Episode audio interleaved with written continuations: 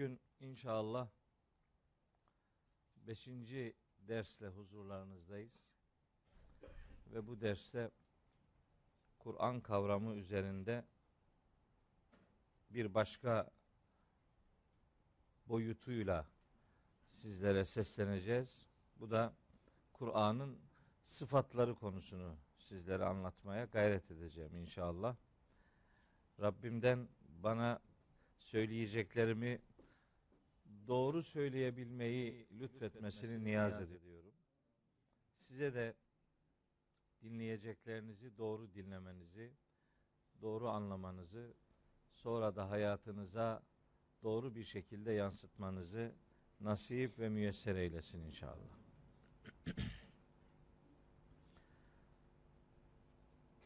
Değerli kardeşlerim, uzun soluklu bir yolculuğa çıktığımızı beyan ettik ilk derste. Fakat yolculuğun hali hazırda asıl ana derslerine henüz başlamadık. Uzun bir giriş yapıyoruz. Giriş uzunsa anlayın ki ders ne kadar uzun olacak. Bir türlü giremedik bir buçuk aydır. Ve bugün de giremeyeceğiz. Ee, arzu ederim ki bir sonraki ders Fatiha'dan başlamış olalım diye ama ben bu kitabı açtığım zaman bir ayetle konuşayım derken başka ayetler depreşiyor. Yani adeta bir ayeti okurken öbür ayetler yani beni niye okumuyorsun der gibi böyle gerçekten canlanır gibi hissediyorum. Şimdi ben Kur'an-ı Kerim'in Kur'an'daki isimlerini 13 kelime bağlamında sizlere aktardım geçen ders. Sıfatları onlar da 13 tane olsun filan dedim. 13 13 öyle gitsin. Fakat 13'te ısrarla kalamayacağını gördüm. Bu defa o 13 21'e çıktı. 21 tane sıfatından konuşmak istiyorum. Hem isimler hem sıfatlar bağlamında tek kelime üzerinden söyleyeceklerimizi söyledik ya da söyleyeceğiz. Ama bir konu daha var. O da Kur'an-ı Kerim'in Kur'an'daki işlevleri fiil olarak Allahü Teala kitabına hangi işlevleri yüklemiş? Yani bu kitap hayata nasıl yansıtılmalıdır? O noktada Kur'an'ın Kur'an'daki işlevleri. Öyle de bir tertemiz 20 maddelik bir liste hazırladım. Onu da okuyacağız. Tabi 20 madde çok fazla madde. Yani benim hayatımda bir derste 20 maddeyi bitirmek henüz vaki bir olay değildir. Yani yapamadık o işi. Ve fakat önemine binaen zaten burada boş şeyler konuşmuyoruz. Hangi başlığı konuşuyor olursak ille de içinde altında şu kadar ayetleri sizlere aktarmaya gayret ediyoruz. Öyle olunca ha sırasına girmiş ayetleri okuduk, ha parça parça ayetleri seçtik.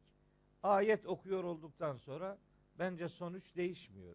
Aynı hakikatı ya belli bir düzen içinde ya da serpiştirilmiş hakikatleri oralardan toplama şeklinde dersimizi yapıyoruz ki Kur'an-ı Kerim'in konuları işlemede takip ettiği metot da tam budur. Niye böyle davranıyorsun diyenlere diyorum ki siz Kur'an'ı bilmiyorsunuz. Onun için böyle soruyorsunuz. Kur'an-ı Kerim'de hiçbir konu bir yerde başlayıp bitmez.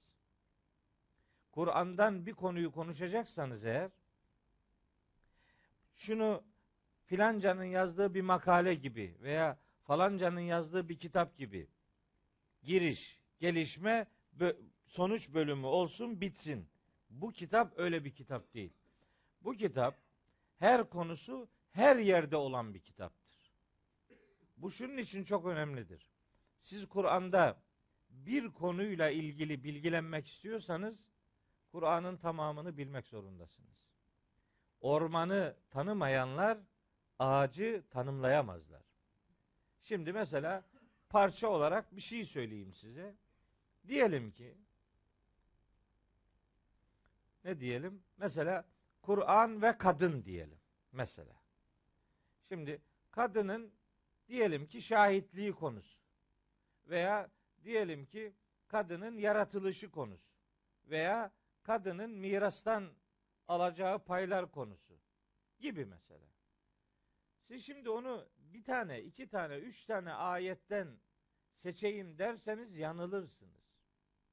Eğer Kur'an'ın bir insana bakışını genel olarak Kur'an ve insan konusunu bilmezseniz, Kur'an ve sorumluluklar konusunu bilmezseniz, sadece bir tane iki tane ayetten Kur'an'ın o özel konuda ne demek istediğini anlamazsınız. Puzzle gibi her tarafını göreceksiniz, tamamlayacaksınız. Ondan sonra fotoğraf hakkında kanaatiniz olacak. Parça parça bakarsanız sadece parçayı görürsünüz. Evet parça kendi başına bir hakikati ifade eder ama bütünün içinde nerede durduğunu görmezseniz o parça çok da bir anlam ifade etmez. O itibarla Kur'an'da meseleler Kur'an'ın her tarafına yayılmıştır. Bir meseleyi öğrenecekseniz Kur'an'ın tamamını bilmek zorundasınız. Biz de bu giriş derslerinde aslında bunu yapıyoruz. Harmanladık. Her taraftan bir konuda nerelere neler serpiştirilmişse onları toparlamaya, toplamaya, onlardan bir hakikat elde etmeye çalışıyoruz.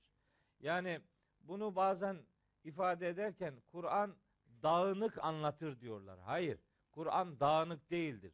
Kur'an serpiştirerek anlatır. Dağınık bir kitap değil Kur'an-ı Kerim. Zaten 6236 ayetlik bir kitaptan söz ediyoruz. Niye da dağınık olsun ki onun sadece bir metodu vardır. Siz o metodu iyi bilirseniz, bir yakalarsanız metodunu ondan sonrası zaten çorap söküğü gibi peşi sıra gelir. Yapmaya gayret ettiğimiz Kur'an'ın konuları ele, alda, ele almadaki metoduna uygundur yaptığımız dersler. Şimdi mesela Fatiha'dan başlayacağız. Nüzul sırasına göre Fatiha, Alak, Müzzemmil, Müddessir, işte Duha, İnşirah, işte e, Kalem, Tekvir, Ala, Leyl, Fecr o sırayı takip edeceğiz. Ama göreceksiniz mesela bir Fatiha suresi 7 ayetlik bir sure. 7 ayetlik bir sureyi bir deste bitirebileceğimi hiç tahmin etmiyorum. Niye? Çünkü bir ayet Kur'an'da benim usulüm odur. Bir ayeti anlatıyorsanız o ayetle bağlantılı başka ne kadar ayet varsa onu söylemek durumundayız. Öyle inanıyorum ben. Öbür türlü, öbür türlü eksik kalıyor. Yani kör topal gidiyor. Yarısını başka bir yerde bırakıp gidiyorsunuz. Sağlıklı sonuçlar vermiyor. Orada da niye bitmedi dört ayetlik kısacık bir sure demeyesiniz vakti zamanı gelince bitmez. Kul huvallahu ahad.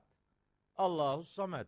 Lem yelid ve lem yulet ve lem yekullehu küfüven ahad. Buyur. Dört kısacık ayetten oluşan İhlas suresi. Dört küçük ayet. Bir satır. Kur'an yazı stiline göre. Ama kul huvallahu ahad cümlesi bile Kur'an-ı Kerim'de abartmıyorum ama o beraberinde en az 50 tane ayeti okumanızı gerektiren bir cümleciktir. Lem yelid. Lem yelidi tercüme ederken ne tür sıkıntılar yaşandığını işin içinde bir insan olarak biliyorum ben. Lem yelidi ifade ederken, tercüme ederken, anlatırken Allah'a çocuk isnadında bulunma konusunu özetlemek durumundasınız. Yahudilerin çocuk isnadı nedir? Hristiyanların Allah'a çocuk isnadı nedir? Efendim Mekkeli müşriklerin Allah'a çocuk isnadı ile ilgili tutumları nelerdir? Onların tamamını reddeden bir fiildir. Lem yelid. Allah hiç kimseyi doğurtmamıştır. Evet, bir fiildir, bir kelimedir ama beraberinde en az 30-40 tane ayet vardır. Onları da okuyacaksınız ki lem yelidin aslında ne anlama geldiği ortaya çıksın, tebeyyün etsin.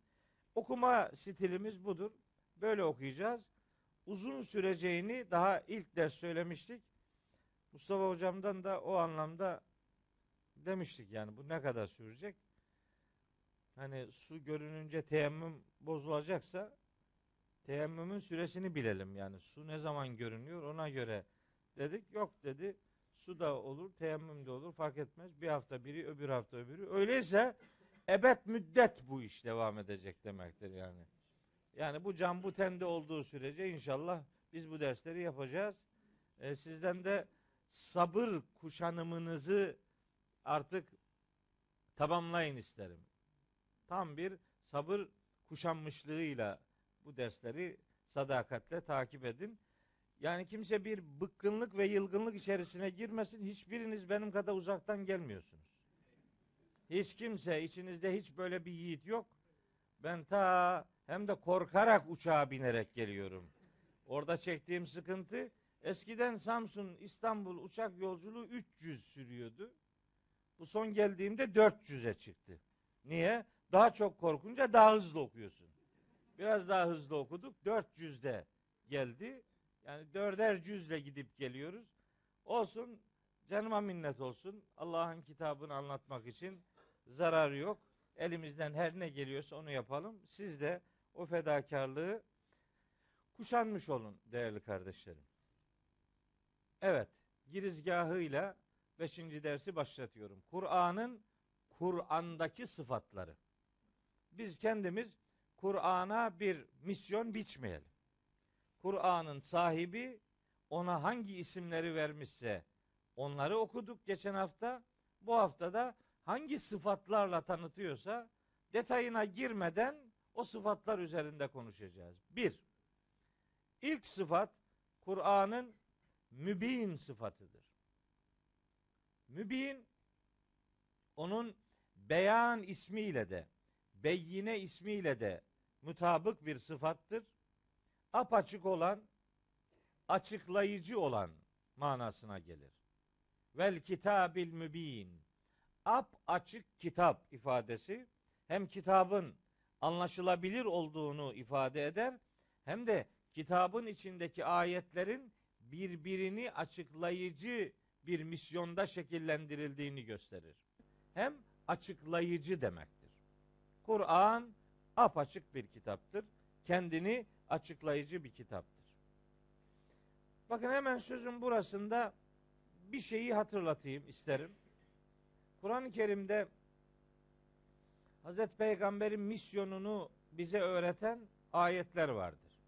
Hazreti Peygamber'in vahiy ile ilişkisini bize öğreten ayetlerden bir tanesi onun görevinin tebyin olduğunu içerir. Tebyin. Tebyin genel algıda kapalı bir şeyi veya zor bir şeyi açıklığa kavuşturmak gibi algılanır. Aslında bu tarif doğru bir tarif değildir. Yani Kur'an hem apaçık bir kitap hem öyle diyeceksiniz hem apaçık bir kitap hem bir sürü kapalılıklara sahip bir kitap. Bu olmaz. Aslında Kur'an'ın beyan oluşu, beyine oluşu, mübin oluşu, onun gizlenmemesi lazım gelen, açıklanması, ilan edilmesi, duyurulması lazım gelen bir kitap olduğunu ortaya koyar. Hazreti Peygamber'in tebyin görevi de bir anlamda hakikati ilan etmesi demektir. Bunu çok önemsiyorum. Üzerinde hassasiyetle durulması gerektiğine inanıyorum. Bu meseleyi sadece Hazreti Peygamber'in göreviydi diye ona ihale ve fatura edip bunun üzerinden kendimize hiçbir şey alınmamış olmamızdan rahatsızlık duyuyorum. Bakın Kur'an-ı Kerim açtım çıktı. Böyle bazen böyle oluyor yani. Açıyorum pat diye orası çıkıyor. Ali İmran suresi 187. ayet Kur'an'ın, kitabın açıklanması görevini herkese veriyor. Sadece Hazreti Peygamber'e değil. Buyuruyor ki Rabbimiz Estağfirullah ve izahazallahu misakallezine utul kitab. Hani Allah kendilerine kitap verilenlerden bir söz almıştı. Neydi o söz? Letübeyyinunnehu linnâsi. Kitabı insanlara duyuracaksınız. Açıklayacaksınız. Burada gizlemeyeceksiniz demektir. Nereden biliyorum? Beraberindeki kelimeden biliyorum. Letübeyyinunnehu linnâsi onu insanlara açıklayacaksınız. Yani ilan edeceksiniz. Ve la tektumunehu onu gizlemeyeceksiniz. Demek ki tebyin bir şeyi gizlememek demektir. Kitabın açıklanması, onun duyurulması, ilan edilmesi, herkesin ondan haberdar edilmesi anlamında bir misyondur ve bu misyon herkesi görev olarak ilgilendirmektedir. Tabii ki Hazreti Peygamber'in de asıl görevi odur. Tebliğ ile beraber tebyindir. Ama bu sadece Hazreti Peygamber'in görevi değildir. Bunu ilan etmek herkesin görevidir. Bakın bir hadis-i şerifte buyuruyor ki Peygamberimiz Abdullah bin Amr'dan gelen bir hadis-i şerif İsrailiyat konusuyla ilişkilendirilerek rivayet edilir. İsrailiyat nedir? İsrailiyat e, genelde bizim İslam kültürüne Yahudi kaynaklı transfer edilen bilgilere İsrailiyat denir. Genelde bilinen tarifi odur ama aslında İsrailiyat demek yabancı kültürlerin İslam kültürüne giriş, girmesi, sokuşturulması anlamında her yabancı bilgi için kullanılır. Onlarla ilgili peygamberimizden gelen rivayette buyuruyor ki peygamberimiz belligu anni velev ayeten bir ayet bile olsa benden tebliğde bulunun. İlan edin, açıklayın. Ve haddisu an beni İsrail ve la harac. İsrail oğullarından da alıntılar yapın. Onlardan da bilgiler nakledin. Bunda bir sorun yoktur diyor. Yani e, o o sorun nerede sorun olur? Kaynağı bilinmiyor. Kitaba da aykırıysa o bilgi reddedilir. Ama başka taraflardan da kitaba yani Kur'an'a uygun bilgiler insanlara nakledilebilir, anlatılabilir. Neticede Kur'an'a uygunsa mesele yok. Onunla bir kavgamız olmaz. O ayeti, işte o rivayeti ifade etmemin sebebi Peygamberimiz buyuruyor ki belligu anni velev ayeten. Bir ayet bile olsun benden tebliğ edin. Yani duyurun, ilan edin. Çünkü Kur'an'ın tebyin görevi herkese yöneliktir. Mesela bakın çok rahat, çok işin içinden sıyrılmayı kolaylaştırıcı bir tercüme ile bu kavramları maalesef anlaşılmazlığa terk edebiliyoruz. Bakın Bakara suresinin 159, 160 ve 161. ayetleri var. 159, 160, 161 Orada Rabbimiz şöyle bir ifade beyan buyuruyor. Estağfirullah. Orada yok. Hiç oraya bakmayın. Bana bakın. Orada orada bir şey yok. Buraya yansıtmanın aslında sıkıntılı olduğunu fark etmiştim vakti zamanında.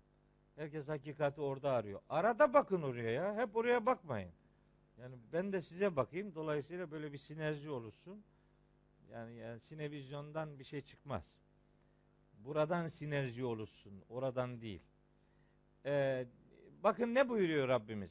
İnnellezîne yektumûne ma enzelna minel beyinati vel huda min ba'di ma beyyennâhu linnâsi fil kitabi.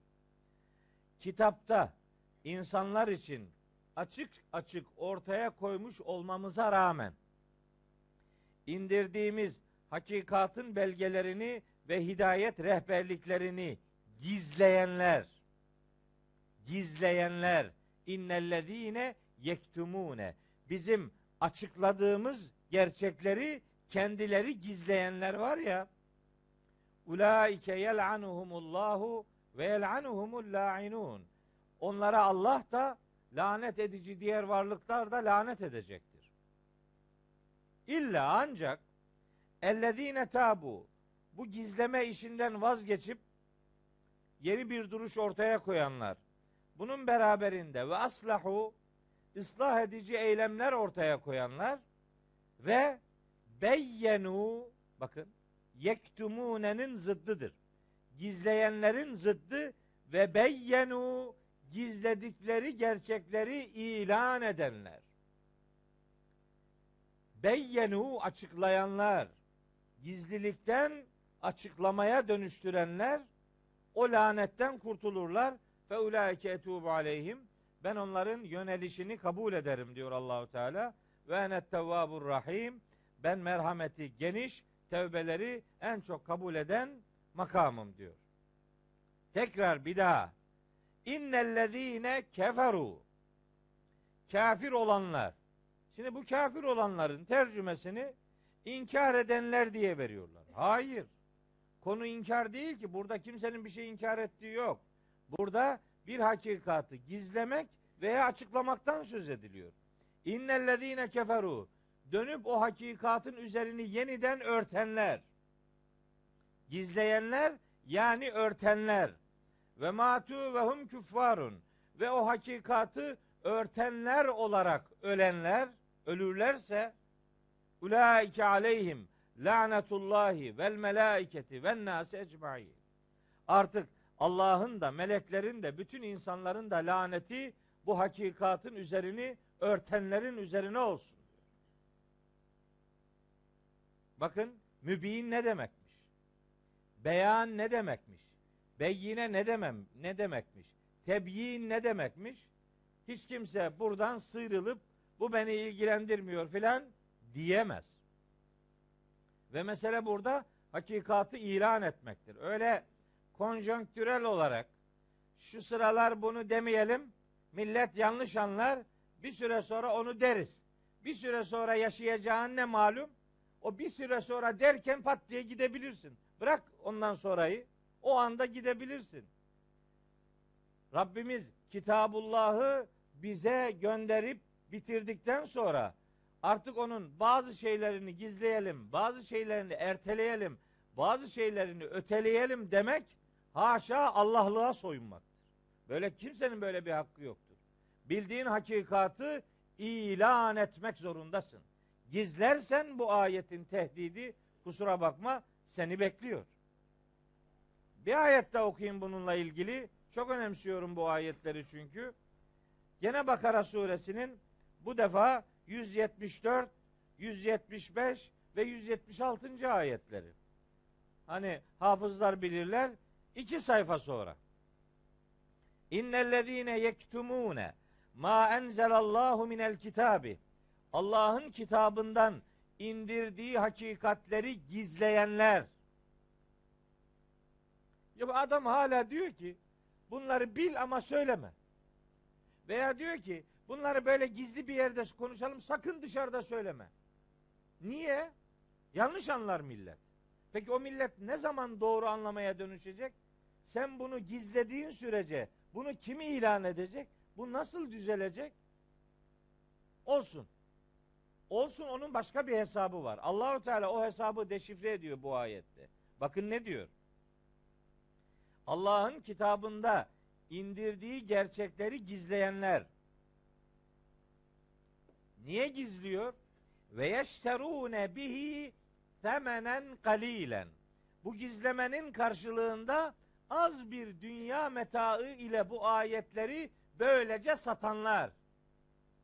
Hakikati gizleyenler ayetleri satanlardır. Hakikatı gizleyenler Allah'ın ayetlerini az bir bedel karşılığında satanlardır. Ayet öyle diyor. Var ya işte bunlar. Ulaike bu satmak ne demek? Adam karşılığında bir şey bekliyor demek değil mi? Ya para alacak, ya makam alacak, ya şöhret kazanacak, ya bir vaat vardır, bilmem koltuk vardır, o vardır, bu vardır. Her neyse önemli değil. Bunun karşılığında bir şekilde nemalanma arzusu varsa bakın ne diyor Rabbimiz.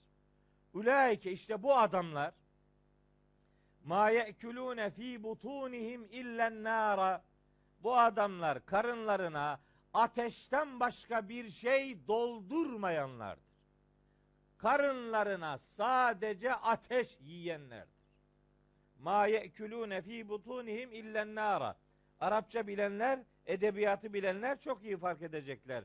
Cümlenin içinde olumsuz edatla başlayan bir ifade var da sonra o ifade illa ile istisna ediliyorsa biz buna Arapçada hasır kasır tekniği deriz. Yani vurgulu ifade. Sadece ve sadece bunun yediği şey zıkkımlandığı şeydir demektir işte. Zehir zıkkım olsun demektir bu. Sadece karnına ateş doldurur. Neyin karşılığında? Allah'ın ayetlerini gizlemiş olmanın karşılığında. Siz şimdi düşünün. Şimdilik bunları söylemeyelim. Bu ara bazı şeyleri gizleyelim. E, yanlış anlaşılabilir. Öyledir böyledir. Rating hesabıyla yani reytingimiz düşebilir. Allah'ın reytinginden ne, ne haber? Senin reytinginin asıl ölçüsü Allah'ın sana diyeceği, vereceği bir aferinle anlam bulur. Allah'ın kızdığı bir şeye alem sevinse kaç yazar? Allah'ın memnun olduğu bir şeye alem kızsa kaç yazar? Sen Allah'tan yana olmanın duyarlılığını ortaya koyacaksın. Elin alemin adamı ne biliyorsa varsın desin. Önemli değil. Allah'tan yana olmayı Müslüman hayatının merkezine almak zorundadır. İşte ifadeler benim değil. Bakın ayeti doğrudan tercüme ediyorum. Sadece bu kadar değil bakın. Sadece karınlarına ateş doldurmaktan ibaret değil. Bunların yaptığı şeyin faturası. Ve la yukellimuhumullahu yevmel kıyameti. Allah bu adamların kıyamet günü bu adamlara bir kelam dahi etmeyecektir. Bir ayet daha var hemen arada onu hatırlatayım. Allah onlara kelam etmeyecektir. Onu birazdan söyleyeyim. Ve la yüzekkihim. Allah onları arındırmayacaktır. Bu arındırmamak ifadesi hemen bir teşekkürümüz olsun. Teşekkürü ifade edelim. Ben birinden bir şey öğrendiysem onun adını söylerim. Yani gerçekten hayatımda iz bırakmışsa onun adını söylerim. Ona teşekkür ederim. Ona dua ederim. Bunun bir adamı küçültmeyeceğine de inanırım. Bu kadir kıymet bilmek böyle bir şeydir. Mesela vela yüzekkihimle ilgili Bayındır Hoca Allah böyle adamları dünyevi gailelerle Allah'ın ayetlerini gizleyenleri bunları gizleyelim, biraz büyüyelim, sonra söyleriz, sonra anlatırız diyenlere cevaptır. Vela yüzekkihim. Allah o adamları geliştirmeyecektir. Hakikatı gizleyene Allah yardım etmez. Gizleyenler gelişemez ve büyüyemezler. Dünyevi olarak akıbet felakettir. Öbür alemde de arındırılmış olmadıkları için de azabın ta ortasına düçar kılınacaklardır. Devam ediyor. Ve lehum azabun elimun. Böyleleri için elem verici bir azap vardır. Peki aslında bu adamlar ne yaptılar? Bakın 175. ayet onu söylüyor. Aslında bu adamlar hakikatı gizlemekle şunu yaptılar. Ulaike ellezine işteravu dalalete bil huda. Bu adamlar hidayetin karşılığında dalaleti satın almışlardır. Yani kurtuluşun karşılığında sapıklığı tercih etmişlerdir. Onu almışlardır. Ayeti gizleyerek aldıkları para aslında sapıklığı satın almaları demektir diyor. Başka vel azabe bil mağfireti. Allah'ın bağışlamasının karşılığında da azabı satın almışlardır. Öyleyse fema asbarahum alennar. Bu adamlar ateşe nasıl da dayanacaklar? Gördünüz mü? Bir hakikatı gizlemenin faturası ne korkunç ödettiriliyormuş. Yine Bakara suresinin 140. ayetinde öyle buyuruyor Rabbimiz. Ve men azlemu mimmen ketebe şehadeten indehu min Allah. Yani Allah'ın ilan edilmesi istediği bir hakikatı gizleyenler, şehadeti gizleyenler bir hakikatı duyurmak, ilan etmek, ortaya koymak durumunda olanların bunları kim gizlemişse o gizleyenlerden daha zalim kim varmış ki diyor. Hakikatı gizleyenlere öbür alemde ateşten bir yular takılacaktır ifadesi de peygamberimize ait nefis bir uyarı hadisidir. Evet, Kur'an'ın bir sıfatı el mübindir ve bu hakikatlerin ulu orta ilan edilmesi lazım geldiğini ortaya koyan kavramların sıfatlaşmış şeklidir. Biri bu. İkincisi Kur'an'ın bir sıfatı el azimdir. Hicr suresi 87. ayette gelir. Orada şöyle buyuruyor Rabbimiz. Estağfirullah. Ve lekad ateynake seb'an minel mesani vel Kur'anel azim. İşte yemin olsun ki biz böylece sana tekrarlanan yediği verdik. Yani onu Fatiha olarak tefsir eder alimlerimiz. Tekrarlanan yediği yani Fatiha'yı verdik. Vel Kur'anel azim bir de yüce Kur'an'ı verdik. Ben orada kastedilenin Fatiha olduğu kanaatinde değilim. Orada kastedilen yedişerli bir sistemle insanlara ilan ve tebliğ ettirilmiş olan bütünüyle Kur'an'dır. Çünkü el mesani Kur'an'ın bütününün adıdır. Yani sana tekrarlanan yedili bir sistemle tekrarlanan ayetleri sana biz verdik. Yani vel Kur'anel azim o yüce Kur'an'ı sana biz verdik. Oradaki el azim kelimesi Kur'an'ı nitelendirmektedir ve Kur'an'ın yüceliğini ortaya koymaktadır. Şimdi biz mesela Kur'an'ı yüceltmeye gayret ederiz. Kur'an'ın kimsenin yüceltmesine ihtiyacı yoktur. Kur'an zaten kaynağı itibariyle yücedir. Kur'an'ın derdi yüceltilmek değil. Kur'an'ın derdi onunla insanların yücelmesine katkı sağlamaktır. O kelamullah olması itibariyle, kaynağı itibariyle yücedir. İkinci sıfat bu. Bir yerde geçiyor bu. Üçüncü sıfat el hakim. Kur'an hakim bir kitaptır. Hani herkesin kolay bildiği bir ayet hatırlatalım. Yasin suresinde. Yasin vel Kur'anil hakim. Hakim Kur'an'a yemin olsun. Kur'an'ın hakim olması ne demektir? Kur'an'ın hakim olması demek, Kur'an'ın içerdiği her bir meselenin hikmetlerle dolu olması demektir. Yani Kur'an bir hikmet kitabıdır. Yani Kur'an'da lafı güzaf yoktur. Kur'an hakim bir kitaptır. Her prensibi hikmetler içeren muhtes- muhtevası dolu bir kitaptır demektir. Dört ayette el hakim kelimesi Kur'an'ın sıfatı olarak geçiyor. Bir başka sıfat el kerim sıfatıdır. Kerim. O da Vaka suresinde geçiyor. Vaka suresinin 77. ayetinde İnnehu le Kur'anun kerimun. Muhakkak ki o çok değerli bir mesajdır, Kur'an'dır. Bu Vaka suresi 75. ayetten başlayan bir pasaj var. Biliyorsunuz bir sürü sıkıntılı yorumların meydana getirildiği pasajdır burası. Hani orada la yemessuhu illel mutahharun. Ona temizlenmiş olanlardan başkası dokunamaz.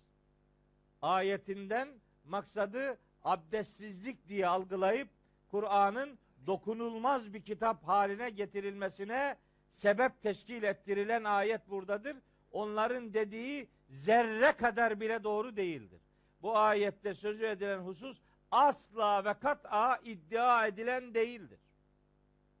Kur'an'ın kaynağına dikkat çeken, kaynağı itibariyle değerine dikkat çeken ve o Allah'ın sıfatı olması itibariyle hakka yakınlaştırılmış meleklerden başkasının ulaşamayacağı şeytanların ve cinlerin bir bilgi hırsızlık girişiminde bulunmaktan uzak tutulan ilahi kelamın korunmuşluğuna dair levh-i mahfuza dair bir ifadeyi yani Kur'an'ın saygınlığını getirdiler, mushafın dokunulmazlığına evirdiler, dönüştürdüler.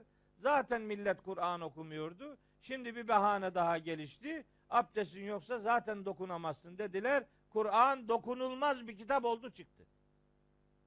Dokunmuyoruz ona. asari atika. Antika eser diyoruz ya. Asari atika. Yani antika eser böyle koyuyorsun. Dokunmuyorsun buna. Çok güzel oluyor.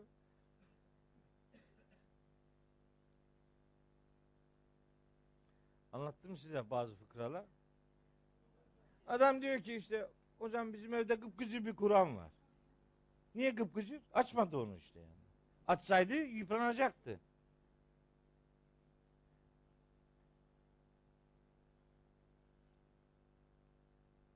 Bu bizim Ahmet'ten mi geliyor? Bizim Ahmet uyarıyor diyor ki ikinci sıfatı el aziz dedin azim olacak. Ahmetciğim ayeti okuduk. Vel Kur'anel azim dedik. Bu dilden bazen aziz diye de çıkabilir. Öyle de sıfatı var. Canım Allah Allah. O da o da ne kadar güzel değil mi? Hata yapınca hemen uyarılmak. Ne büyük bir lütuf. Fakat bunu bizim Ahmet yapınca dokunuyor biraz. Varsın olsun canıma minnet olsun. Vel Kur'anel azim ikinci sıfat azimdi. Zaten yazdık. Bir gün araba kullanıyorum. Bir şey anlatayım size. Yakınım var. Böyle İstanbul'da araba kullanmak zaten eziyet. Burada araba kullanmak intihar. İntihara tam teşebbüs yani. Her an ne olacağı belli değil. Kafam dönüyor burada arabanın içinde. Böyle çatala geldik. Yanımdakine dedim ki nasıl gideceğiz bilmiyorum yolu. İfade şu. Sağdan. Böyle yapıyor. Dedim abi elin solu gösteriyor ağzın sağı diyor. Ne yapacağım diyor. Ya sen elime bak bu ağızdan ne olsa çıkar dedi. Yani dolayısıyla ağızdan bazen azim yerine aziz çıkabilir. Neyse karıştırmayın yani. Siz azim demiş olduk öyle kabul edin. Kur'an'ın e, kerim sıfatı üzerinde duruyoruz ve diyoruz ki Kur'an kerim bir kitaptır. Bu ayette yani Vaka suresinin 75. ayetinde bu sıfat Kur'an'ın kaynağı itibariyle Allah'ın kelamı olması itibariyle yerindeki sıfatıdır yani. Tabi burada da kerimdir elbette. Ama buradaki konu Kur'an'ın levh-i mahfuzdaki haline şeytanların ulaşmasının imkansızlığını ortaya koyan bir ifadedir. Gün gelir Vaka suresini okuyabilirsek buradaki gramer olarak, ifade olarak o çıkardıkları sonuçların ne kadar imkansız olduğunu gün gelir o dersi işlersek burada sizlere inşallah aktarmış olacağım. Kerim kitaptır Kur'an-ı Kerim. Kaynağı değerli olduğu için değerini kaynağından almaktadır. Bizim ona yeni değerler atfet, atfetmemize bu kitabın herhangi bir şekilde ihtiyacı yoktur. Beşinci sıfat mecid. Bu da değerli demek. Yüce demek, kıymetli demek. Mecd sahibi, mecid olan, kıymetli olan demek. Kaf suresi birinci ayet. Kaf vel Kur'anil mecid. Yüce olan, kıymetli olan Kur'an'a yemin olsun. Bir ayet de Buruç suresinde var. Bel huve Kur'anun mecidun fi levhin mahfuzin. Levh-i mahfuzda o değerli bir Kur'an'dır. İşte Buruç suresi 21-22'de Kur'an'ın levh-i mahfuzdaki halinin nasıl ki mecid olduğu ifade ediliyorsa Vaka 77'de de Kur'an'ın levh-i mahfuzdaki değerli oluşuna gönderme yapılıyordur. Konu aynıdır. Onun musaflaşmış şeklinden söz etmiyor. Dolayısıyla bunun ceseden, bedenen buna dokunup dokunmamayla alakalı herhangi bir mesajdan söz edilmiyor. Bunu söylerken sakın ha sakın ha kardeşlerim siz inadına inadına abdestiniz varken de bozun abdesti de öyle dokunun Kur'an'a. Öyle demiyorum ha. Bir adam Kur'an'a abdestli de abdestsiz de dokunsun diyorum. Ama bir cümlemi daha kulağına küpe edinsin. Abdestli de olsa, abdestsiz de olsa mushafa dokunsun. Fakat anlamak için okumak kaydıyla. Anlamak için okuyacaksa abdestli de olsa, abdestsiz de olsa dokunsun. Dokunsun, anlaya anlaya bir gün Kur'an'a abdestsiz dokunmaması lazım geldiğini anlayacaktır. Ama dokuna dokuna anlayacaktır. Dokunmaya dokunmaya değil. Dokunmaya dokunmaya dokunulmaz kitap yaptık Allah'ın kitabı. Şimdi soruyorum. Her yerde soruyorum. Kardeşim abdestsiz musafa dokunulur mu? Yok diyor. Peki abdestsiz ezbere okuyabilir misin? Okursun diyor. Ne, neye saygı gösterdin sen şimdi? Saygı ne?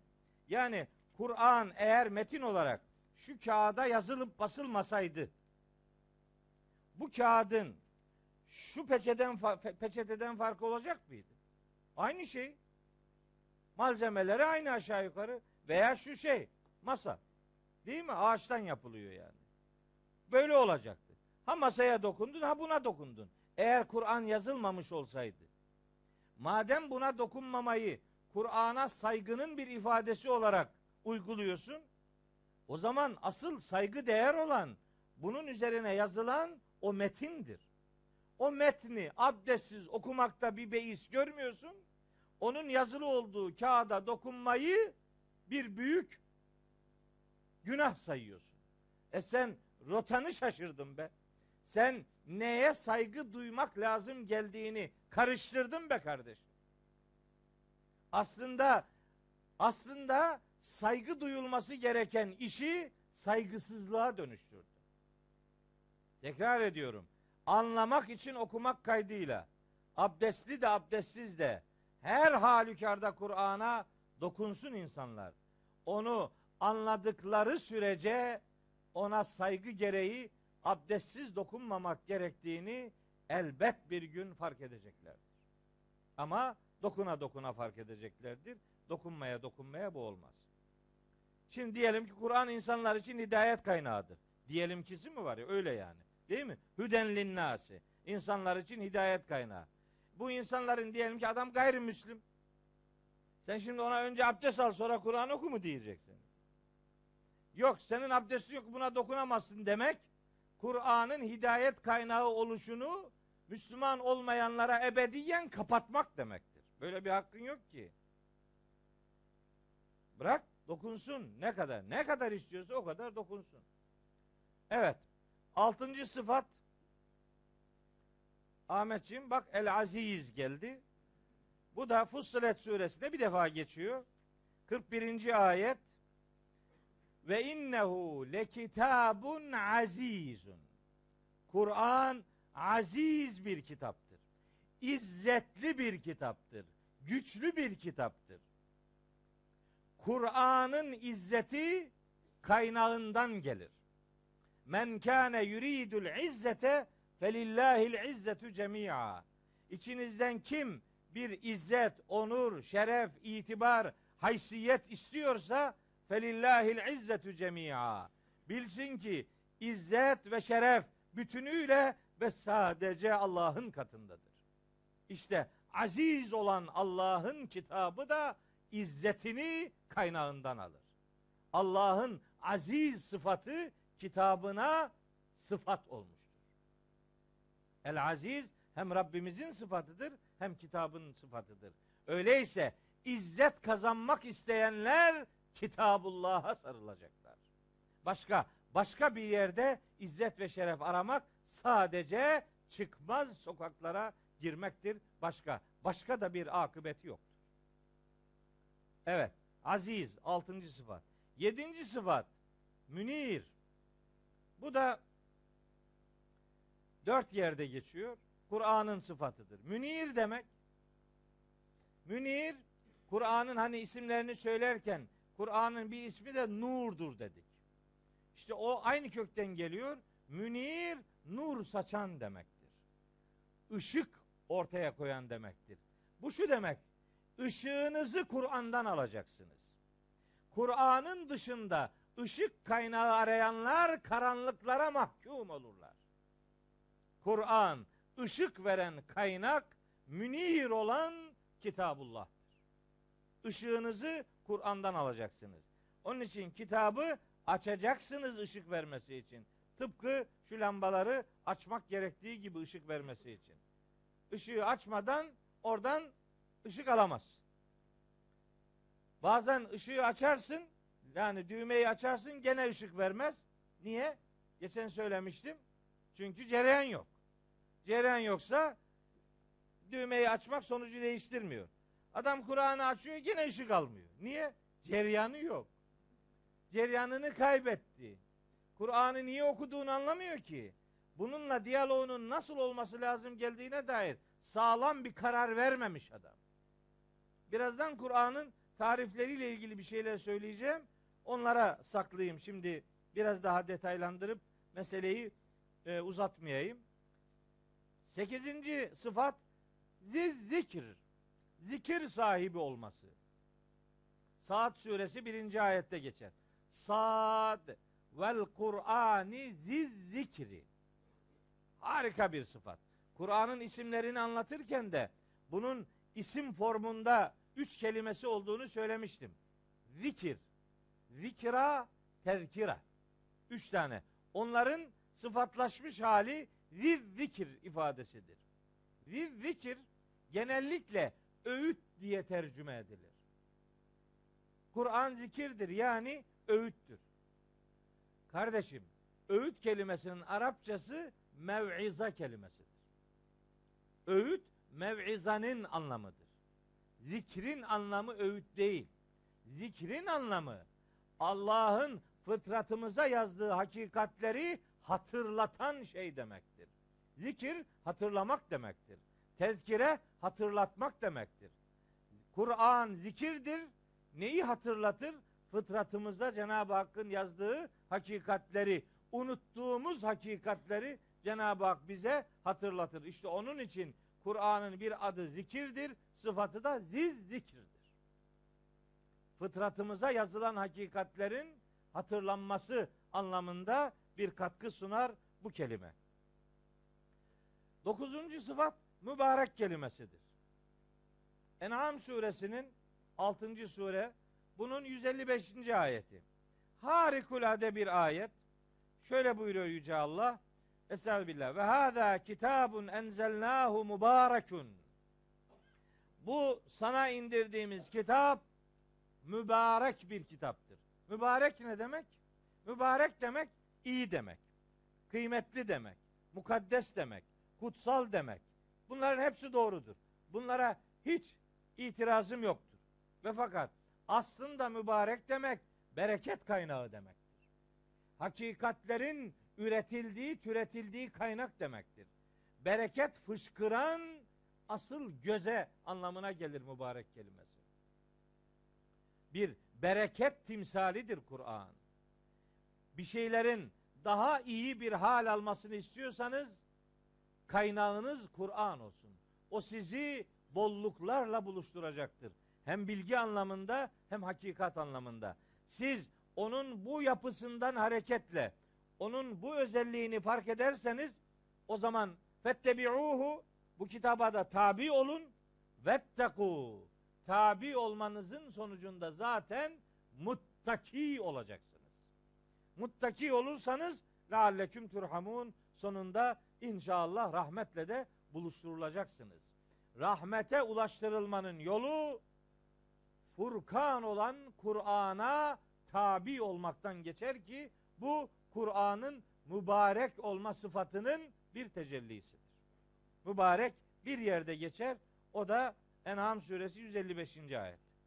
Şimdi başka bir sıfat bu fiil olarak geçiyor ama sıfat olarak aldım. Şunun için önemine binaen aslında öbür dersin konusu olacaktı ama burada hatırlatayım dedim. Hud suresinin birinci ayetinde Estağfirullah. Elif lam ra. Elife, lama, raya yemin olsun. Kitabun. Bu öyle bir kitaptır ki uhkimet ayatuhu. Bunun ayetleri sapa sağlam güvence altına alınmış, muhkem kılınmıştır. Yani Kur'an içerisinde sakatlığın bulunmadığı, şüphenin bulunmadığı, hiçbir tereddüdün yer almadığı yegane kaynaktır, tek kitaptır. Bunun her bir ayeti Allah'ın koruma garantisine sahiptir. Hecr suresi 9. ayet bunu söyler. İnna nahnu nezzelne zikra ve inna lehu lehafizun. Bu zikri, bu gerçeği hatırlatan prensipleri indiren elbet biziz ve onun koruyucuları da elbette ve sadece biziz. İşte Allah kitabını korumuştur. Muhkem kılınmak bu anlamda hem hakim kelimesiyle aynı kökten gelir, sapasağlam güvence altına alınmış olma manasını verir. Bu manayı veren bir ayetin daha sadece numarasını söyleyip geçeyim. O da Hac suresinin 52. ayeti Sümme yuhkimullahu ayati.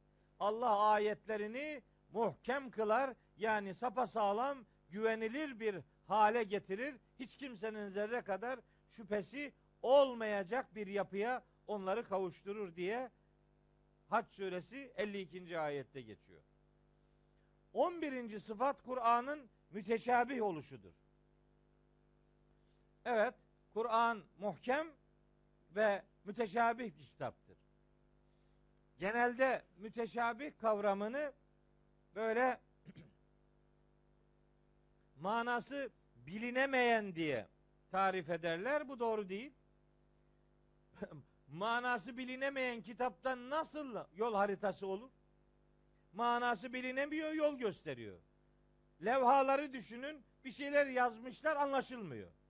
Siz o levhalara bakarak hangi menzili bulabilirsiniz? Nereye gideceksiniz?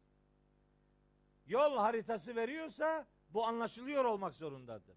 Müteşabih hakikatleri birbiriyle benzeşen demektir. Ayetleri birbiriyle irtibatlı olan demektir. Müteşabih birbiriyle karşılıklı olarak benzeşme manasına gelir. Dolayısıyla bunu manası bilinemezlikle ifade etmek Kur'an'ı zaten anlamın ve hayatın dışına itmek gibi bir korkunç akıbet verir. Buna hakkımız yoktur. Müteşabih manası bilinememeyi değil, ayetlerin mesajlarının birbiriyle benzeşmişliğini ortaya koyan bir sıfattır. Bu da Zümer suresi 23. ayette geçer. Yine Zümer suresi 23. ayette ve Hicr suresi 87. ayette geçen başka bir sıfat mesani kelimesidir.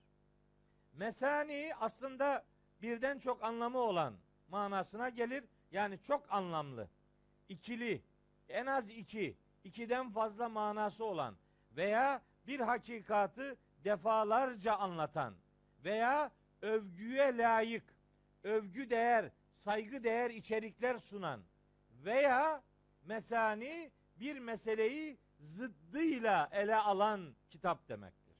Yani Kur'an mesani kitaptır. Bu ne demek? Çok anlamlılık vardır Kur'an'da bir.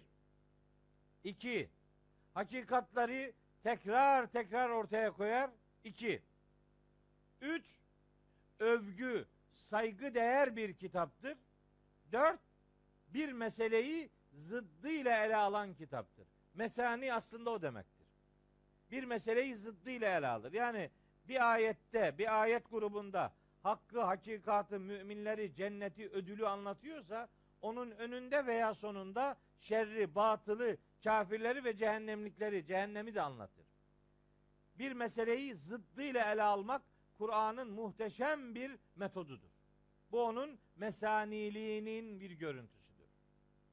Bunu özellikle hatırlatmak isterim. Mesani oluş sadece laf olsun diye tekrar değil, meseleleri zıddıyla ele alıp insanlara öğreten bir metodun sahibi olmasını gösterir metani sıfatı. 13.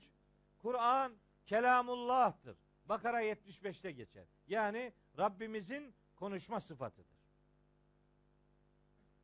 Biz insanlar olarak birbirimizle anlaşalım diye konuşuruz.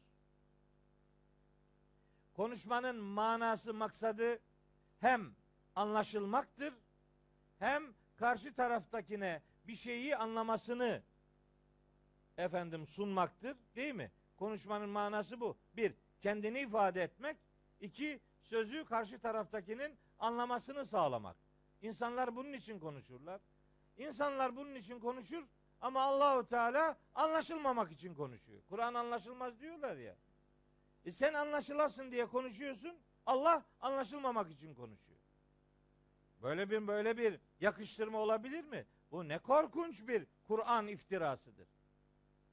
Sen bunu anlamazsın diyor. İyi sen anla. Ben de anlamam diyor. Kim anlayacak bunu? Bunu anlayan anladı. İyi. O anlayan anladı dediğin adamlara da senin bugün bana dediğini deselerdi ne olacaktı? Sen şimdi diyorsun ya sen anlayamazsın. Onu birileri anladı. O anlayanlara da o gün sen anlamazsın deselerdi ne olacaktı? Sen konuşuyorken anlaşılmak diye bir derdin muhatabısın, derdin sahibisin de Allah konuşurken anlaşılmamayı yeğlemiş olabilir mi? Haşa Cenab-ı Hakk'ı boş bir işle meşgul etmek gibi korkunç bir iftirayı atmış olmaz mısın? Kelamullah Rabbimizin konuşma sıfatıdır. Kur'an onun için kelamı kadimdir. Bizim imanımız budur. 14.sü müheymin kelimesi. Maide 48'de geçer. Müheymin önceki ilahi mesajları koruyup kollayan demektir. Yani Kur'an zannedildiği gibi Kur'an önceki ilahi kitapları neshedip işlevlerini kaldıran, bitiren bir kitap değildir. Kur'an önceki kitapların musaddikıdır. Kur'an önceki kitapların müheyminidir. Yani onları tasdik eden ve onları koruyandır. Peki o kitapların başına bir iş geldiyse, o kitapların başına bir iş geldiyse gelen iş nerededir? Neresi arızalıdır?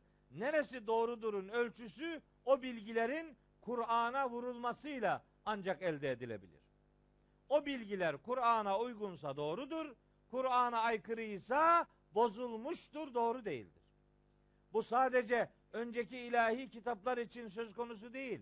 Bu derslerin birinde anlattım. Rivayetlerde de metot budur. Alimlerin görüşlerinde de metot budur. Kim olursa olsun söz eğer Kur'an'a uygunsa doğrudur. Kur'an'a aykırıysa her kime nispet ediliyorsa edilsin yanlıştır. Hele bu rivayet Hazreti Peygamber'e nispet ediliyorsa bilinmelidir ki rivayet peygamberimize ait değildir. Çünkü Hazreti Peygamber Kur'an'a aykırı konuşmaz. Bu müheymin mesela derler ki Kur'an Tevrat'ı ve İncil'i kaldırdı. Nereden biliyorsun? Musaddik ve müheymin kaldırıcı demek değil ki koruyup kollayıcı demektir. Onun için ben mesela diyorum ki bir adam Kur'an'ı okursa Tevrat'ı da okumuş sayılır. Zebur'u da okumuş sayılır. İncil'i de okumuş sayılır. İnnehu lefî zübüril evvelin diyor şu Ara suresinde. 196. ayette Kur'an öncekilerin sahifeleri içerisinde mesaj olarak vardı. Bu kitabı okursanız hepsini okumuşsunuz demek. O itibarla dinler ifadesi yanlıştır. Değil mi? Mesela diyorlar da dinler arası diyalog. Olmaz. Yani kelime sakat. Yani başlık gerçekten çok büyük yanlış. Dinler diye bir şey yok. Din var bir tane. Hazreti Adem'den Hazreti Muhammed'e kadar bütün peygamberlerin tebliğ ettiği ilahi prensiplerin ortak adı İslam'dır ve selam. Kültürler arası diyalog olabilir, dindarlar arası diyalog olabilir vesaire. Onu diyebilirsin ama dinler arası ifadesi sorunludur. Bunu kullanmamak lazım. İslam dini öbür dinleri kaldırdı. Neyi kaldırdı? Niye kaldırsın canım? Hani Bayraktar Hoca'nın dediği gibi peygamberlerin şeylerden, filozoflardan çok önemli farkı vardır. Filozoflar kendi varlıklarını önceki felsefeleri, filozofları reddetmeye dayandırırlar. Ama peygamberler böyle değildir. Peygamberler önceki peygamberin dediğini sahiplenir, kendisinden sonra gelecek peygamberi müjdeler ve ona destek ilan eder. İlahi sistem böyledir. Bu felsefeye benzemez, filozofluğa benzemez bu iş. Bütün filozoflar da öyledir demiyoruz ama genel öğreti böyledir yani. Diğer öğretiler ne adına ve kim adına olursa olsun doğrulukları ve geçerlilikleri Kur'an'a uygunluk şartına bağlıdır. Kur'an'a uygunsa doğrudur, geçerlidir. Kur'an'a uygun değilse yanlıştır, batıldır vesselam. Bizim müheymin ve musaddıktan anladığımız budur. 15. Hablullah. Kur'an hablullah'tır. Yani Allah'ın ipi. Ali İmran suresi 103. ayette geçiyor. Ve'tasimu bihablillahi cemi'an ve la teferraku. Allah'ın ipine masum bir şekilde sarılın ama teker teker değil, topluca Allah'ın ipine sarılın. İp nasıl ki kuyudaki bir insanı kuyudan çıkarmaya yardımcı bir araç ise cehalet, küfür, günah kuyularına, çukurlarına düşmüş insanların oradan kurtarılması için Allah kitabını Hablullah diye bir kurtuluş ipi olarak salmıştır. Ona sarılanlar kurtulacaklardır. Hablullah Hazreti Peygamber'in ifadesiyle El Kur'an huve hablullah. Kur'an Allah'ın ipidir. Ona sarılanlar kurtulacaklardır. Başka, başka sarıldığınız ipler sizi daha da derinlere inmeye mecbur bırakabilir ya da mahkum bırakabilir.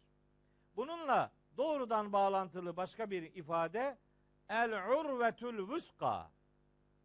Bakara suresi 256. ayette geçer.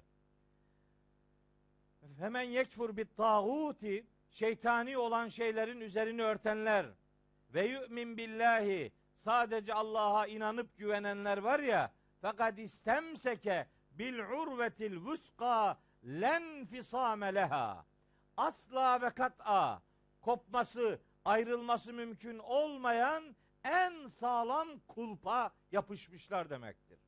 El urve kulp el vuska sapa sağlam demektir. Sapa sağlam kulp Allah'ın kitabı hablullah olan kelamullah'tır. Kim kopmaz bir kaynağa sahip olmak istiyorsa onu hakikate ulaştıracak yegane unsur urvetül vuska olan Allah'ın kitabıdır. Bakara 256'da hatırlatılan husus budur. 17. sıfat ahsenül hadistir. Ben bu sıfatların her biriyle ilgili bir ders yaparım. Ama böyle hızlı hızlı geçiyorum. Çünkü daha asıl kısmı duruyor. Kur'an'ın tarifini yapacağız. O duruyor. E, yapacağız ama inşallah bugün. 17. Bakın. Ehsenül hadis.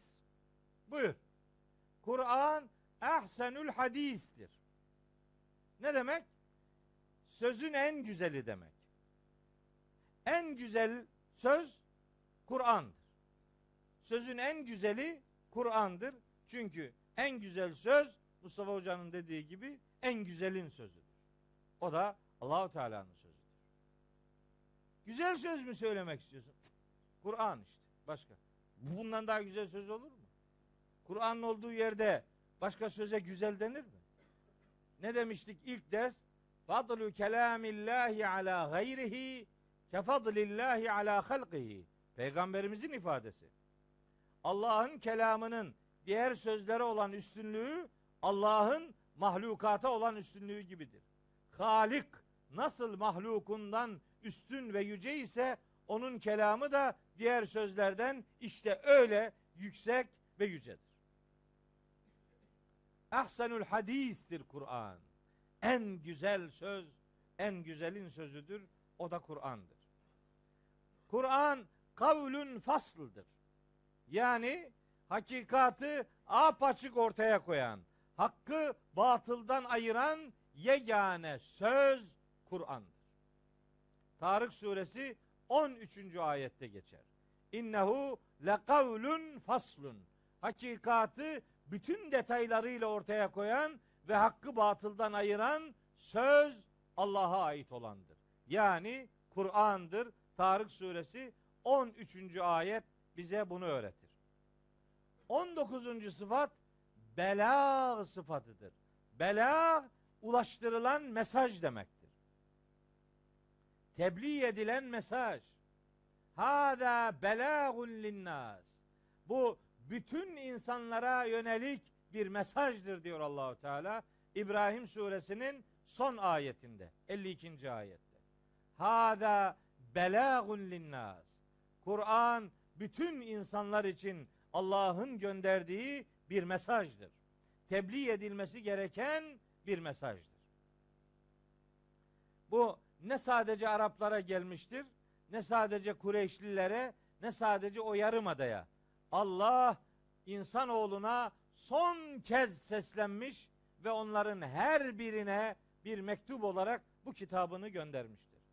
Kitap mektup demektir. Nemil suresinden iki ayeti geçen ders size o manada hatırlatmıştım. Belağdır, herkese yönelik ilahi bir mesajdır manasına gelir. 20. sıfat acep kelimesidir. Acep cin suresinde geçer. Cinlerin Kur'an'a dair ortaya koydukları sıfatlardan biridir bu. Cin suresi birinci ayet. Kul estağfirullah. Kul uhiye ileyye ennehu istema'a neferun minel cinni fekalu inna semi'na Kur'anen aceben. Çok acayip bir mesaj dinledik. Aceben enteresan demek. Çok ilginçlikleri bünyesinde bulunduran kitap demektir. Cinler Kitabullah'ı böyle tarif etmişlerdir. Bir gün ömrümüz vefa eder de birlikte Ahkaf suresini okursak size cinlerin Kur'an algısını anlatırım. Bakın neler söylemişler. Cinler kadar olamadık be. Olamadık evet. Cinler çok daha duyarlı. Ahkaf suresinin son grup ayetini okuyun. Ne demek istediğimi göreceksiniz. Bakın Kur'an'la ilgili nasıl itirafları var. Biz cinlendik. E, bir türlü aklımızı örttüler. Kur'an'la bir türlü irtibat kuramıyoruz. Ama onlar vahyi duyduklarında hemen kalktılar, gittiler. Vahyi kendi taifelerini uyarmak üzere tebliğin konusu yaptılar. Biz, bizde anlayan yok ki tebliğ yapsın. Ahkaf suresini okursak bunları da söyleyeceğiz. Ve nihayet 21. sıfat, başka sıfatları da var ama 21 tane belirledim. Arabiyen, Arabi bir kelam Kur'an-ı Kerim. Arabi bir kelam, Arapça bir kelam. Hemen söyleyelim. Kur'an'ın Arapça oluşu Arapçanın kalitesinden ya da erişilmezliğinden kaynaklanmamaktadır. Kur'an'ın Arapça oluşunun bir tane sebebi vardır. O da Hz. Muhammed sallallahu aleyhi ve sellem ile ilk muhatabı olan insanların Arap oluşudur. Bu kadar. Başka. Başka bir sebep yok. Eğer Arapça kutsal bir dil olsaydı Tevrat da Arapça olurdu. Halbuki Tevrat Arapça değil. İncil Arapça değil. Zebur Arapça değil. Diğer önceki peygamberlere gönderilen kitaplar, sahifeler Arapça filan değil. Kural nedir? Ve ma arsalna min rasulin illa bi lisani kavmihi li yubeyyine lehum. Gönderdiğimiz her bir peygamberi kendi kavminin diliyle gönderdik ki onlara açıklamalarda bulunsun. Gerçeği açıklasın yani. Gerçeği duyursun. Mesele budur. Kur'an bu anlamda Arapça bir metindir. Arapça olmasının sebebi de ilk muhatapların ve elbette Hazreti Peygamber'in Arap oluşudur. Diğer peygamberlerde de mesele aynen böyle görülmüştür, böyle yaşanmıştır. Evet tekrar ediyorum. 21 tane sıfattan ibaret değil mesele. Daha var ama bu kadarını hatırlatmış olalım. Kur'an, Kur'an'da kendini hangi sıfatlarla anlatıyor sorusunu belli bir ölçekte sizlere aktarmış olduk. Hepsi bundan ibaret değil ama dersimize konu edindiklerimiz bu kadar olsun diyelim. Şimdi geldik en önemli kısmına bugün. Beş tane tarif var. Evet 15-20 dakika ben şeyi uzatabilir miyim biraz? Hilal televizyonu bu kadar hatırım olması lazım. Bu bitmez bu ama. Ben bunu bir daha bölemem. Söyleyin Hakan Bey'e, Adnan abiye uzayacak. Ha bak. Geçen akşam bir televizyondaydım. Biri sordu bana. Bir soru sordu. Hocam iki dakikamız var dedi. Yok dedim yok. Soruyu iki dakikada sorabilirsin. Cevabın iki dakika süreceğini biliyorsan sorunun cevabını da biliyorsun demektir. Sen soruyu sor. Bunun cevabı ne kadar? Ne bileyim ne kadar? Bununla ilgili en az 15 tane ayet okunacak kardeşim dedi. İşte vaktimiz yok. Vaktin var. Uzat dedi. Canlı yayında pazarlık yaptık. Soruyor bana Meryem suresi 71. ayeti. E bir de bir meal okuyor. Oradaki e, spiker kardeşimiz tabii onun o, onun önündeki metinden okuyor. Onun bir suçu yok. Metin tercüme yanlış. Bizim bütün dediklerimiz güme gidiyor o tercümeye göre. Ben onu yer miyim? Onu anlatmam lazım. Öyle bir dakika bir dakika olmaz 15 dakika lazım dedim. Anlattım. Oradaki bu 15 dakika kopardık. Burada haydi haydi koparırız. Allah'ın izniyle. Ben zaten Hilal televizyonuna televizyon demiyorum. Hilal medresesi ve okulu diyorum. Ders uzun sürebilir. Ne olmuş yani? Tarif yapacağız şimdi. Bakın. Kur'an'a dair beş tarif. Bakalım ilginizi bu bizim ilgimizi çekmiyor dediğiniz yerde keserim. Tariflerden biri Allah'a ait. Kesebilir misiniz? Yok. Tariflerden ikincisi Hazreti Peygamber'e ait. Yok. Tariflerden biri Cebrail aleyhisselama ait. Yok. Tariflerden biri bütün İslam kültürünün ulemasına, ele, alimlerine ait en genel kabul edilen tarif. Bunu da kesemeyiz. Bir beş, beşincisini kesebiliriz. O bana ait. Hadi bizi alimden saymayın. Onu kesebiliriz ama kesemeyeceğiz. Çünkü göreceksiniz Kur'an'da Allah'ın kendi kitabını tanıttığı 13 13 isim ve 21 sıfatı kullandığım bir orijinal tarif açıklamadan sadece metin olarak okuyacağım. Hoşunuza gideceğinden eminim. Ama önce Rabbimiz kitabını nasıl tanıtıyor oraya bakalım.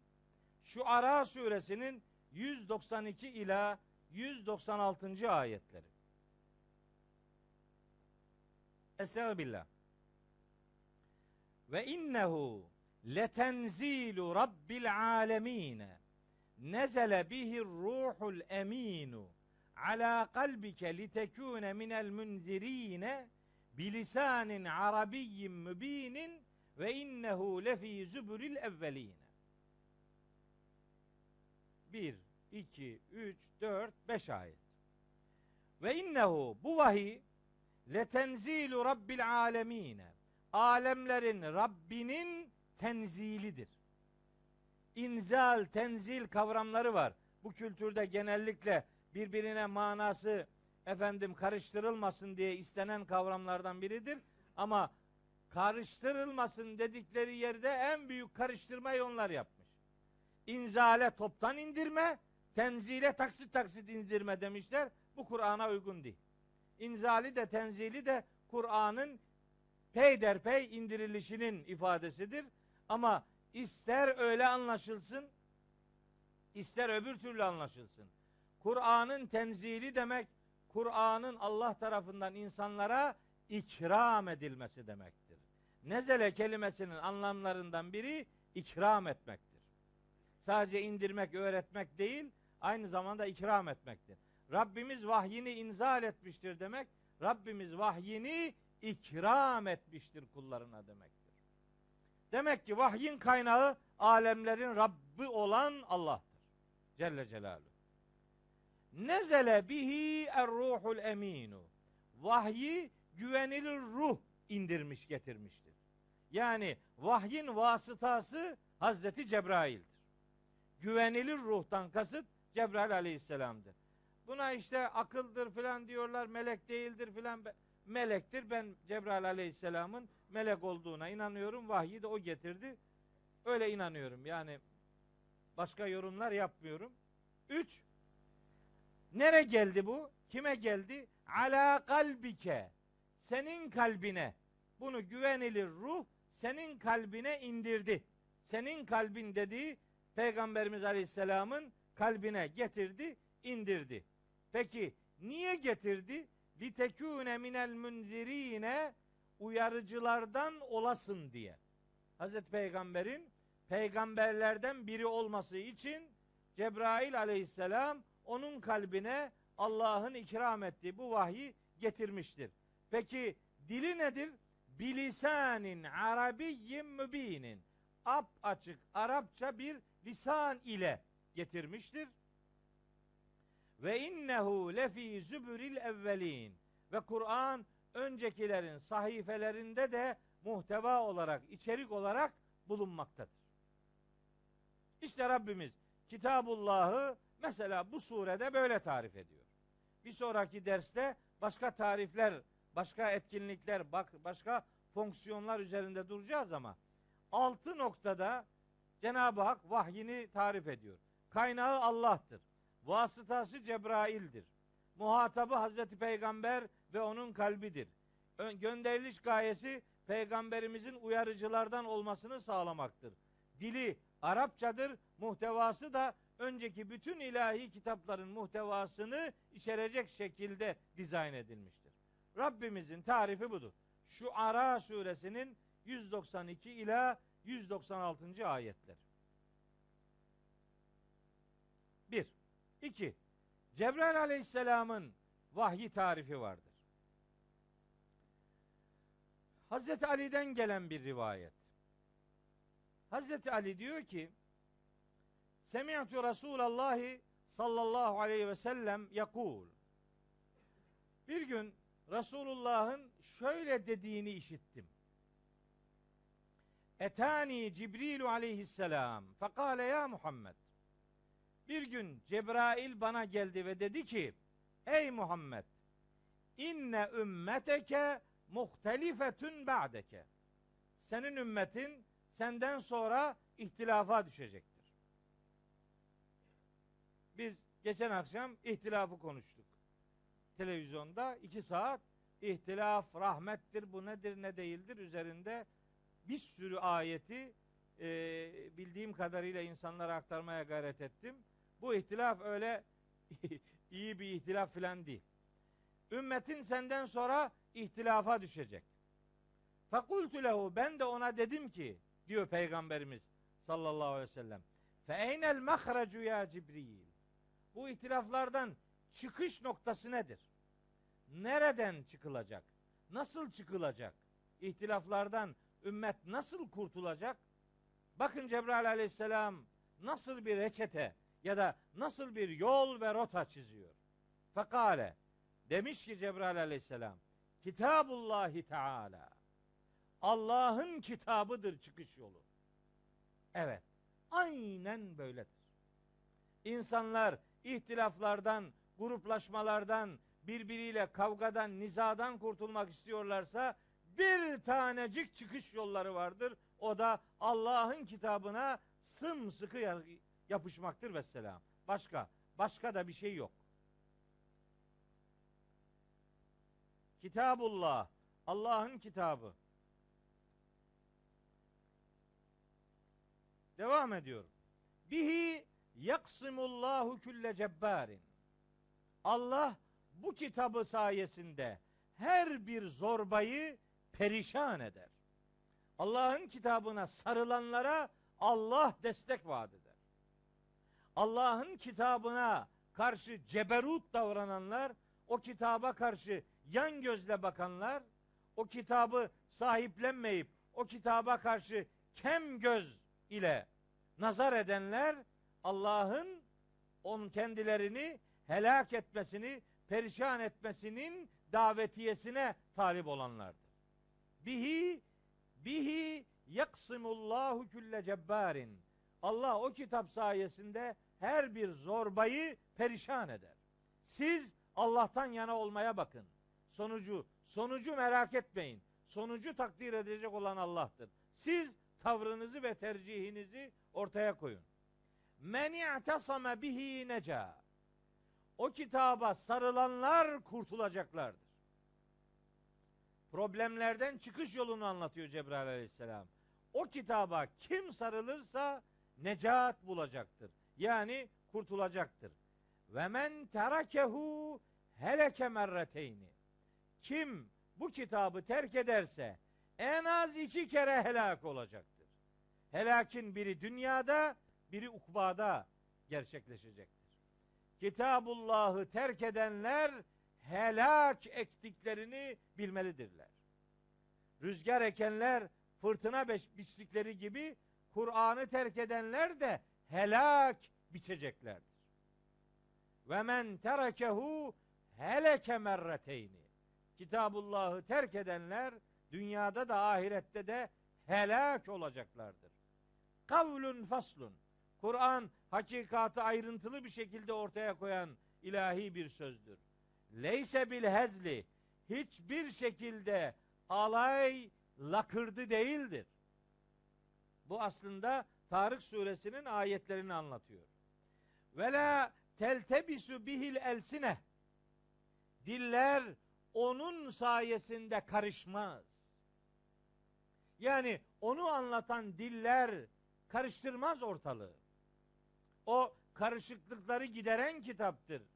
Onu konuşan diller karışıklığa kurban olmazlar. Ve la tenkadi acaibuhu. Kur'an'ın ilginçlikleri hiç bitmez. Çünkü metni peygamberimize indirilmiş, bitirilmiş olan kitabın manasının indirilişi, hayata aktarılışı devam etmektedir ve bu aktarış sonsuz bir şekilde devam etmektedir. Fihi nebe'u ma kablekum ve hukmu ma beyneküm ve haberu ma ba'dekum.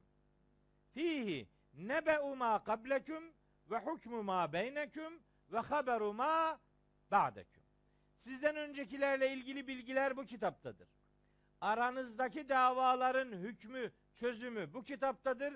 Sizden sonrakilerin de haberi yani nasıl ne yapmaları lazım geldikleriyle ilgili ölçü yine bu kitapta vardır. İşte Cebrail aleyhisselam Ahmed bin Hanbel'in müsnedinde nakledilen Kur'an tarifi mesela böyledir. Cebrail aleyhisselam Kitabullah'ı böyle tarif etmiştir. Burada cümle cümle ortaya koydum ki açık açık görülebilsin. Buna çok benzeyen tabii ki Cebrail aleyhisselamın öğretmesinin bir sonucu olarak peygamberimizin de biraz daha geniş bir Kur'an tarifi vardır. Bu da Haris el-Aver'den geliyor. Uzun bir hadis. Biraz hızlı bir şekilde okumak, asıl özellikleri üzerinde birkaç cümle etmek istiyorum. Diyor ki Haris, Merartu fil mescid. Bir gün mescide uğradım. Fe nasu yahudune fil ahadisi. Baktım ki insanlar olaylara, çeşitli olaylara dalmışlar. Bunu tercüme ederken hadislere dalmışlar diyorlar. O el ehadis orada hadisler demek değil. Başka olaylara yani dünyevi şeylere dalmışlar. Fedehaltu ala aliyin emirül müminin Hazreti Ali'nin yanına girdim. Fakultu dedim ki ona ya emirel müminin ey müminlerin emiri Ela tera görmüyor musun ennen nase kad khadu fil ahadisi İnsanlar mescitlerin içerisinde dünyevi şeylere, muhabbetlere dalmışlar gidiyorlar. Mescidin adabına uygun olmayan, asıl konuşulması gereken şeyi terk etmişler, boş şeylerle bir anlamda uğraşıyorlar. Kadu, yahudu, boş şeylere dalmak demektir. Hem Nisa suresinde hem En'am suresinde hem Müddessir suresinde bu fiil sonu cehenneme açılan bir eylem olarak tanıtılır. Sırası gelirse o ayetleri dokurum. Kale Hazreti Ali dedi ki ve kad faaluha yani eve kad faaluha gerçekten böyle mi yapıyorlar? Kultu Haris diyor ki naam evet aynen böyle. Kale Hazreti Ali buna cevaben buyuruyor ki Ema enni kad semi'tu Resulallah sallallahu aleyhi ve sellem yakul. Ama ben Resulullah'ın şöyle dediğini işitmiştim. Bakalım Resulullah neler söylemiş. Ela inneha setekûnü fitne. Dikkat edin ileride bir takım sıkıntılar, fitneler, karma karışık işler meydana gelecektir.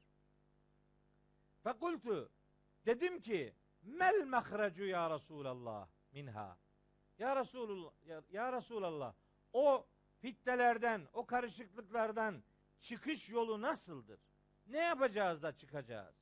Ya da insanlar böyle bir ortaya çıktığında nere sarılacaklar? Nereden bir çıkış yolu bulacaklar? Dedim. Gale peygamberimiz şöyle buyurdu. Kitabullah Allah'ın kitabı sayesinde. Fihi nebe'u ma kana qablekum ve haberu ma ba'dekum ve hukmu ma beynekum. Biraz önceki rivayetin benzeri. Sizden öncekilerin haberi, sizden sonrakilerin haberi ve aranızdaki işlemlerin hükmü bu kitaptadır. Ve huvel faslu. O hakikatı ayrıntılı bir şekilde ortaya koyan kitaptır. Leyse bil hezli. Alay, lakırdı, lüzumsuz bir söz değildir. Men terekehu min cebbarin kasamahullahu. Kim zorbalık yapar ise Allah onu perperişan eder. Yani zorbalık yaparak Allah'ın kitabını terk edenleri Allah perişan eder. Bakın cümlelere bakın. Ve men ibtegal huda fi gayrihi adallahullahu. Hidayeti, hakikat yolunu Kur'an'ın dışında arayanları Allah saptırır. Hakikat yolu Kur'an'ın sunduğu yoldur. O yolu takip etmek gerekir. Ve huve hablullahil metinu. Kur'an Allah'ın sapasağlam bir ipidir. Ve huve zikrul hakimu. O gerçeği hatırlatan ve her hükmü hikmetlerle dolu olan bir mesajdır. Ve huve sıratul müstakim. Dost doğru yol Kur'an'ın anlattığı yoldur. Huvellezî la tezigu bihil ehva'u. O kitap öyle kıymetli bir kitaptır ki arzular onunla azmaz, sapmaz. Kur'an'ın dediğini yapanlar sapıklığa düşmezler, azgınlaşmazlar, yolunu şaşırıp değiştirmezler. Ve la teltebisu bihil elsinetu. Onu, onu konuşan diller hakikatı karıştırmazlar. Dili dolaşmaz yani adamın. Ve la yeşbe'u minhul ulema'u. Alimler, ondan konuşan alimler hakikatten şaşmazlar, şaşırmazlar. Kur'an'ı konuşuyorsa hakikatı konuşuyor demektir. Ve la yahluku ala kesretir raddi. Bu kitap öyle bir kitaptır ki onu çok okumakla eskimez. Her kitap okundukça eskir, bilgisi biter, Kur'an okundukça tazelenir. Her yeni okuma yeni şeylerin öğrenildiği bir kaynaktır kelamullah. Ve la tenkadi acaibuhu. Kur'an'ın incelikleri asla bitip tükenmez. Huvellezî lem tentehil cinnu izâ semi'athu hatta kalu. Hani cinler onu duyunca şunu demekten geri duramadılar. Şunu itiraf etmek zorunda kaldılar cinler. Cin suresinin birinci ayeti birazını okumuştum biraz önce. İnna semi'na Kur'anen aceba yehdi ile rüşdi fe amennâ bihi. Çok enteresan bir mesaj dinledik ki insanları ve herkesi kurtuluşa eriştiren, kurtuluş yolunu gösteren bir kitap dinledik. Öyle bir kitapla karşılaştık. Cinler Kur'an'ı görünce bu sözü söylemekten kendilerini alamadılar. Yani bu hakkı, bu hakikatı itiraf ettiler. Şimdi son cümleler. Men kâle bihi sadaka. Bunu söyleyen doğru söyler. Yani Kur'an'ı konuşan doğruyu konuşur. Ve men amile bihi ücra. Kur'an'ın dediklerini yapanlar ecir sahibi kılınırlar. Kur'an'ın dediklerini hayatında uygulayanlar ecre muhatap kılınırlar. Ve men hakeme bihi adel. Onunla hükmedenler adalet uygulamış olurlar. Ve men daa ileyhi heda ila sıratın müstakim. Kim Kur'an'a davet ederse doğruya davet etmiş olur. İnsanları müstakim yola hidayet etmiş olur. Huzha ileyke ya a'ver. Ey a'ver bu kelimeleri iyiden iyiye al, öğren ve bunları hayatında tatbik et. Hazreti Peygamber'in Kur'an tarifi İmam Tirmizi'nin süneninde ve İmam Darimi'nin süneninde Fedailül Kur'an bahislerinde bu rivayetleri açıp görebilirsiniz. Tirmizi'deki 14. Fedailül Kur'an'ın 14. babındadır. Darimi'deki de hemen başta birinci babdadır. Ya Kur'an böyle bir kitapmış meğer. Bakın haftalardır, yıllardır söylediklerimizi aslında nereden söylüyormuşuz? Cebrail'in öğrettiği hakikatlerden ve peygamberimizin söylediği Kur'an tanımlarından hareketle söylüyormuşuz. Kendimiz meğer uydurmuyormuşuz.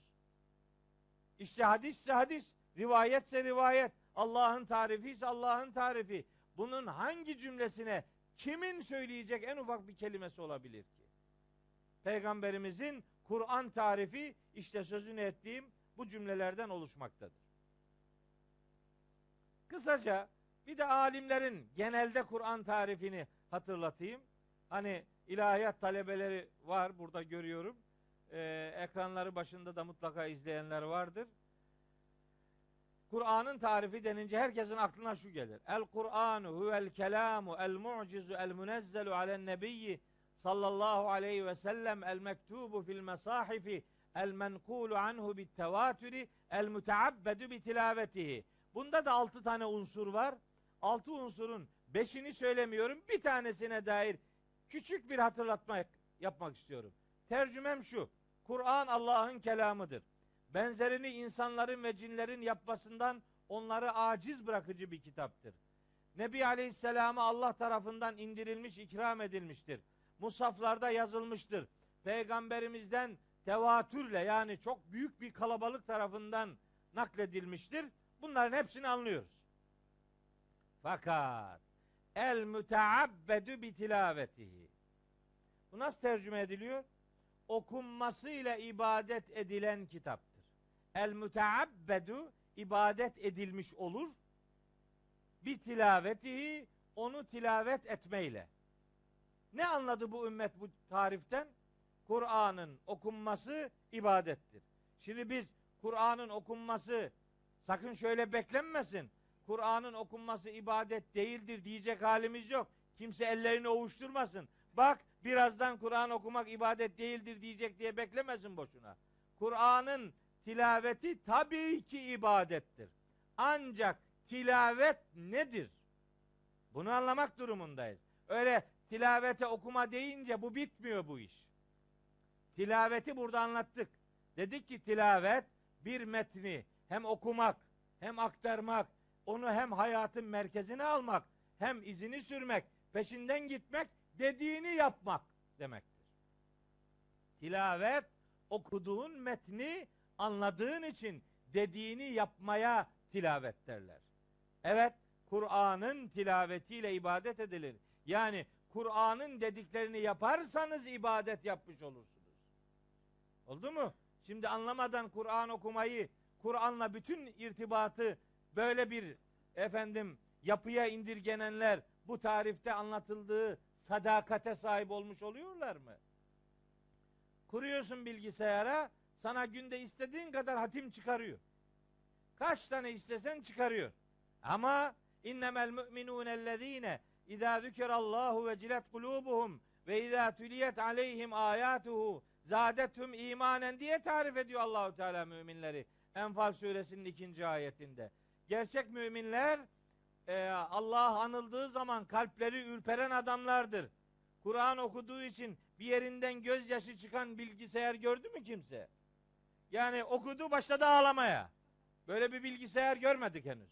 Ve izâ tüliyet aleyhim ayatuhu Allah'ın ayetleri ona tilavet edildiği zaman, aktarıldığı zaman zadetüm imanen. Siz bilgisayara Kur'an yüklediğiniz zaman bunun gigabaytı artıyor mu? Hard diski güçleniyor mu? Yok. Güçlenmiyor. Çünkü bunun adına mekanik okuma derler.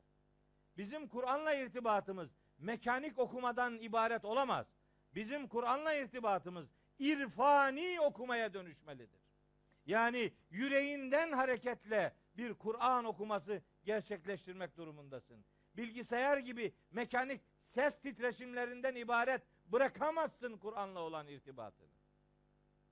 Evet, el müteabbedu bi tilavetihi Kur'an'ın dediklerini hayata aktarmakla gerçekleştirilen bir ibadetten söz ediyor Kur'an'ı tarif eden eski alimlerimiz. Ve beşinci tarif bu işte 34 cümleden oluşuyor. 34 cümleyi İsterseniz okuyayım, isterseniz okumayayım. Okuyayım mı? Televizyon durumu ne alemde? Tamam. Ya zaten 34 cümle 3 dakika sürüyor. Anlatmayacağım fazla. Kur'an düşünerek okunan, okundukça ilkeleri uygulanmak zorunda olan El Kur'an kelimesinden kaynaklı bu cümle. 2. İlahi bir mektup kimliğimde insanlara gönderilen El Kitap. 3. Doğru ve yanlışı ortaya koyan ve kendisiyle doğru ve yanlış ayırt edilebilen El Furkan. 4. Cehalet karanlıklarına karşı ilahi aydınlığı getiren Nur. 5. Manevi cansızlığı ve anlamsızlığı giderip hayata can ve anlam kazandıran Ruh. Açıklama yönüyle mesaj derinliğine sahip olup yüce Allah'ın kendisine kendisini ifade etme aracı olan el beyan. İnsanlığa gerçekleri ve Allah'ı hatırlatan ez zikir. Gerçeği getiren ve gerçeği temsil eden el hak. Bütün ilkelerinde öğüdü esas alan el mev'iza. Problemleri çıkmadan önce engellemeyi amaçlayan, çıktıktan sonra çözen, gönüllerdeki inançsızlık hastalığının şifası olan eşşifa. İnsanlığa ve kainata merhameti tanıtan ve ilahi rahmetin tecellisi olan rahmet. Şaşkınlıkları gideren, yol gösterici misyonuna sahip olan El Hüda. Sunduğu ilkelere uyanlar için ahirette cennet müjdesi veren El Büşra. Hem apaçık hem de açıklayıcı olan El Mübin. Yüce bir kaynaktan gelen ve kendisi de yüce olan El Azim.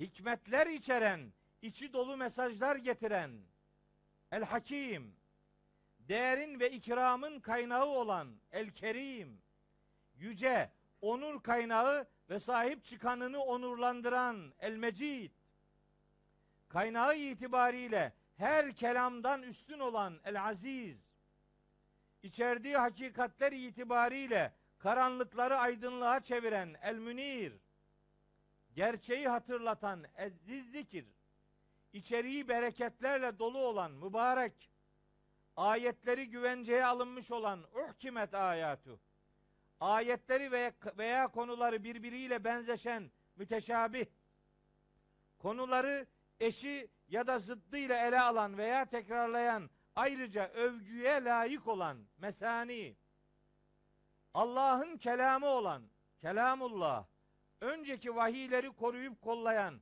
hem müheymin hem musaddik Allah'ın ipi mesabesinde bulunan hablullah en güçlü kulp, en güçlü dayanak özelliği taşıyan el urvetul vuska sözün en güzeli değerinde olan ehsenül hadis gerçekleri açıkça ortaya koyan hakkı batıldan ayıran kavlun fasl insanlar için evrensel bir mesaj bir tebliğ olan belag dikkat çekici mesajlarla dolu etkileyici bir mesaj. Acep. Ve nihayet Arapça bir dille indirilmiş Arabi ilahi kaynaklı bir hitaptır Allah'ın kitabı Kelamullah. 34 isim ve sıfattan hareketle Kelamullah'ı, Kur'an'ı böyle de tarif edebiliriz. Tariflerin içindeki her bir kelime Kitabullah'tan beslenerek değerlenmiş bir tarif yapmaya gayret ettim. Beğeniyorsanız hocamızın dediği gibi ruhunuza helal olsun. Ama beğenmiyorsanız sahibine iade edebilirsiniz. Uzun süren bu ders gürültülü bir sesle bunalttıysam hakkınızı helal edin. Ama bu konuyu bölemezdim. Biraz uzun oldu kusura bakmayın. Bir dahaki ders başka bir türlü telafi ederiz. Kur'an'ın fonksiyonları itibariyle hayata yansıtılması ile ilgili 20 özelliğini bir dahaki ders sizlere aktaracağım. 15 gün sonra Allah ömür verirse buluşmak üzere. Hepinizi Allah'a emanet ediyorum.